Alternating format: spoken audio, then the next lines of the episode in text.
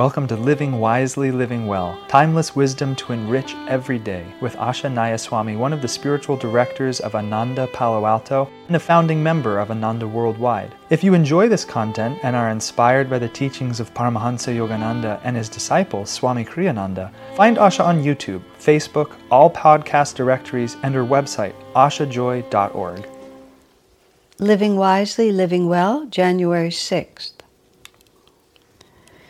When laughing, laugh from your heart. There is no joy in intellectual laughter. Indeed, such laughter often becomes only a snicker of disdain. It's a very interesting statement from Swamiji. Intellectual laughter. I, I think what he's talking about is, is laughter. Intellectual disdain is kind of like a kind of mocking laughter that, you know, people are not people's foolishness, but offered not with love, not, not with a God's eye view to trying to help them be better, but rather from the point of view of superiority that sometimes intellectual or intelligent people can exercise toward the rest of the world. Swamiji laughed a lot, and he laughed very easily.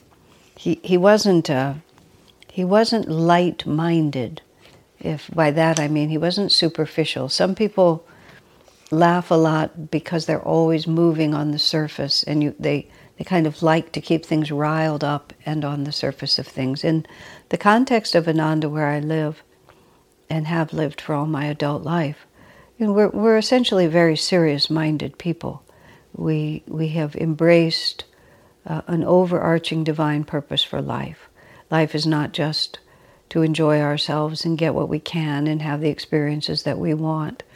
Um, I and most of those who are dedicated to Ananda, the example set both by Master and by Swamiji, is that we have an obligation to serve.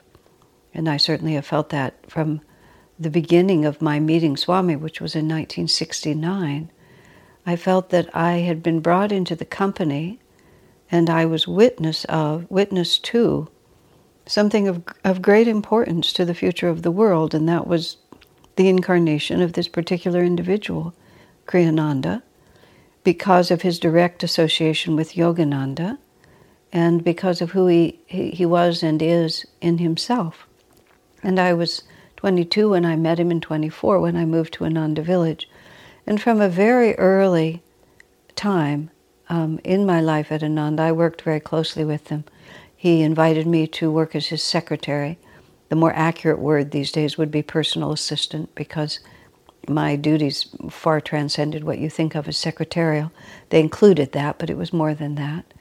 And for all the years of my life, including now, although Swamiji left his body in 2013, so the last seven years have been different, um, I've, I've always been in very close communication with him in person on the telephone, through email. Uh, when, it, when I lived in different countries or different communities from him, I would travel to make sure that at least several times a year I would get to spend several weeks with him. And I always knew that I was witnessing something that was not meant just for me. I've written two books about him now. This is the latest and most serious one. I'd like to hold it up. It's called Light Bearer 45 Years of Very Close Association with Swami and an attempt, much of the book is in his own words, just an attempt to really give you a feeling for what he was like. Because as we set our feet on the spiritual path, one way or another, when the thought penetrates deep enough that life has a higher purpose and that the fulfillment that we're seeking in our lives will come to us when we live in harmony with that higher purpose. That higher purpose is to become more attuned ourselves to superconsciousness, to become, and then to become instruments of that superconscious vibration in everything that we do. Whether we live humbly, whether we live in obscurity, whether we are uh, the most prominent person on the planet, the one meaningful thing that we're doing is we are elevating our own consciousness to a higher vibration of superconsciousness, and then we are opening ourselves to be an instrument of that vibration in everything that we do.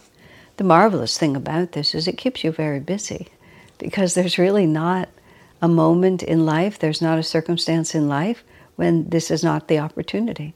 So it's not like some professions or some life goals where you sort of have to wait before you can do it again. I've, I've been very impressed with some of my friends who are very dedicated musicians. Um, this one woman that I know particularly, I said to her, and she agreed completely. I said, I get the feeling about you is that you just pass the time until you can play music again. And then when you play music, that's when your life happens. And in between, you sort of act like you're kind of on an intermission. And she laughed and said, That's exactly how it is. Music is reality to her, and everything else is the, the time in between. Now, she's also a very serious devotee, but nonetheless, music is who she is. So it's also actually it's a fair analogy that our um, our the, the, the true purpose of our lives um, it, it, there's never a time, as I was starting to say, when what you're doing will not contribute or take away from that. It's even true for a musician. Everything that they do, whether they get enough sleep, whether they're in a bad mood, whether they um, take care of their body, what diet they follow, all of it is important for them to be able to do what they're trying to do. And so with us. So watching Swamiji, having that opportunity to see a really highly advanced direct disciple of Master live his life as I observed it um, in, in, many, many, many different circumstances. You know, in good fortune and bad, and in, in easy days and hard days, in different countries and different settings. I really got to see, oh, this is this is what it looks like. So where I was coming from was laughter was a very, very big part of, of Swamiji's life. And he actually said it was a very big part of Master's life. He said Master was just so charming, was the word he used. He said it, it's sort of hard when he was talking about a God realized Master who was his guru. He, he didn't want to trivialize who Master was. But part of Master's ex- extraordinary appeal, Swamiji said, was that he was just so wonderful as a human being and he said he was very humorous, very humorous, very witty, and very much enjoyed laughter. But his laughter didn't imitate, it wasn't a, a dry laughter that came from the frontal lobe of the brain. It was a, a feeling of joy and enjoyment of, of the extraordinary Leela of God, Leela, which is the divine play, just looking at this world from God's point of view. And God's point of view is always tender and loving and forgiving and supportive. You know, we are all equally dear to the divine. That's very hard to understand. The greatest saint and the worst criminal are equally dear to God because we are all equally a manifestation of Satchidananda.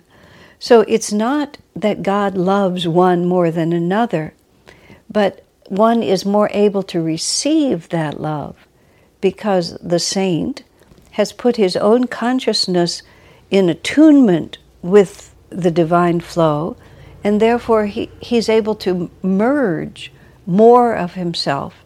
Every part of him that is in attunement with that divine flow can merge in that divine flow. So most of him, or all of him, all the discernibleness of him is, is in, in, completely in tune and is therefore an expression of that divine flow. The worst criminal who has bitterness and anger in his heart and feels the need to strike out to others and imagines that he is completely separate and the suffering of others has nothing to do with him, his vibration does not match um, Divine Mother's vibration. That's not how she feels toward her children. So only very little or effectively none of him can actually merge with the divine. So it appears that he has less of God, but he doesn't. He's just able to receive less of God. There was a, a, a famous story about some terrible criminal from maybe the 1920s who, you know, was in shootouts with the police and finally died in a shootout. And he, he was a murderer and a, a very um, actively evil man.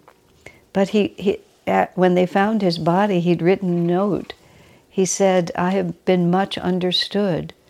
You know, within this body beats the heart of a kind and gentle man. I mean, amazing. He was, you know, he was killed by the police and he was trying to kill policemen when he was shot. But his own sense of himself, which was more true than what he was expressing, was that kindness because we are all children of God.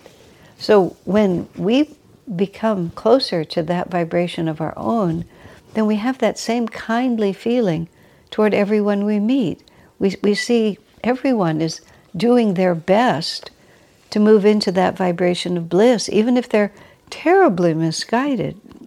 Even if the appropriate response to them is a stern, even a punishing one, it doesn't necessarily change the way the heart feels. And it's when we live in that reality where we see everything as a manifestation of God, that's when true kindly humor even can find a way to express itself. In what Swami's talking about, this intellectual disdain, it's, it's when one thinks of oneself as superior and others as being inadequate, and the humor is, is their stupidity, or the humor is stupidity, that somebody would actually believe such a thing. And you can sort of hear that kind of joke. Can you imagine, you know, they actually think like this? And that was the intellectual disdain that um, settlers, that uh, European settlers or settlers from other countries who would come into a, a country, well, like America when it was first settled, and see the native people. Now, it was true that by that point in time, um, the civilization of the native people on American soil, they themselves knew that the golden age of their people had already passed. But there was great nobility among those people and great and great profound understanding of truths that the European settlers couldn't even imagine. And yet, many, not all, but many of those settlers just held them in disdain and mocked their habits or criticized them worse, but just thought they were humorous, what they did, because they, it, was, it was that kind of disdain. Whereas Master could see even when people were behaving against their own interest, it was always kindly, and it was always, and then he could he could rejoice in the human comedy, and laugh with Divine Mother at the extraordinary foibles of human beings, but then he could love them completely. There was never a touch of disdain. So Swamiji always encouraged us toward kindly humor and kindly laughter. He was very fond of P.G. Wodehouse and he often would read to us uh, P.G. Wodehouse stories. P.G. Wodehouse is a British humorist and is thought by many of the great writers in the English language to be one of the greatest writers in the English language. He was absolutely brilliant in his use of language. But what Swamiji said, what really made him a great writer, as Swami put it, is he had a God's eye view of humanity. And even his humor, it was always enjoying the human comedy rather than sneering at it. And when Swamiji himself would laugh, I mean, literally, his laughter would, you know, the concept of a belly laugh. But a belly laugh isn't just sort of letting yourself go, it's when the joy rises up and comes out of you. You know, in, in yoga, we talk about energy rising up the spine. That's what we're trying to do with our meditation and our yoga practice. We're trying to raise the energy up the spine. And when you think of a belly laugh, it starts lower down on the spine and of its own, it literally, like a bubble rising, it just rises up until it expresses. And when that kind of laughter comes out, it's a lifting up into the divine light, whereas the intellectual frontal lobe is kind of a, put, a putting down of others. And it even has a brittle sound to it. Swami Kriyananda's laugh was so memorable and so just rich in the sound of it. There's some recordings of him reading P.G. Wodehouse stories, and like a good actor, most of the time he would try to hold himself straight. But every so often, the sheer delight of the comedy would overcome him, and in the middle of reading his story, he would just have to put the book down and just, we would laugh and he would laugh. And that's when you really, really feel, literally, you feel the energy just rising up Swamiji's spine and just bursting out is this great uncontainable bubble of joy. That's who we're trying to be. So, in, in Master's poem about cosmic consciousness, Samadhi, it's a long, beautiful poem describing what it is to be one with everything. And the last line is a tiny bubble of laughter. I have become the sea of mirth itself. A tiny bubble of laughter. I have become the sea of mirth itself. That is the end of everything. Isn't that glorious? So Swami says, when laughing, laugh from your heart. There is no joy in intellectual laughter. Indeed, such laughter often becomes only a snicker of disdain. God bless you, my friends. Our work is made possible by inspired listeners, so if you feel to support Asha, you can make a one time donation or, for unique members only content, subscribe through Patreon. Blessings and thank you.